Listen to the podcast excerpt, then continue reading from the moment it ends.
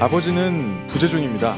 네, 존재감을 상실한 아버지가 자녀의 심리에 어떤 영향을 미치는지 살펴보는 책 한 권이 출간됐습니다. 아버지 콤플렉스 벗어나기 들여다보겠습니다.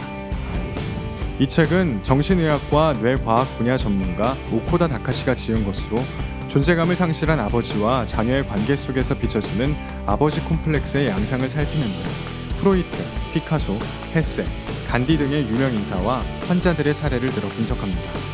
애정이 깊고 강한 아버지, 자기애적인 아버지, 해피형 아버지, 감당할 수 없이 위대한 아버지, 어머니에게 휘둘리는 아버지 등의 다양한 유형의 아버지가 등장하는데요.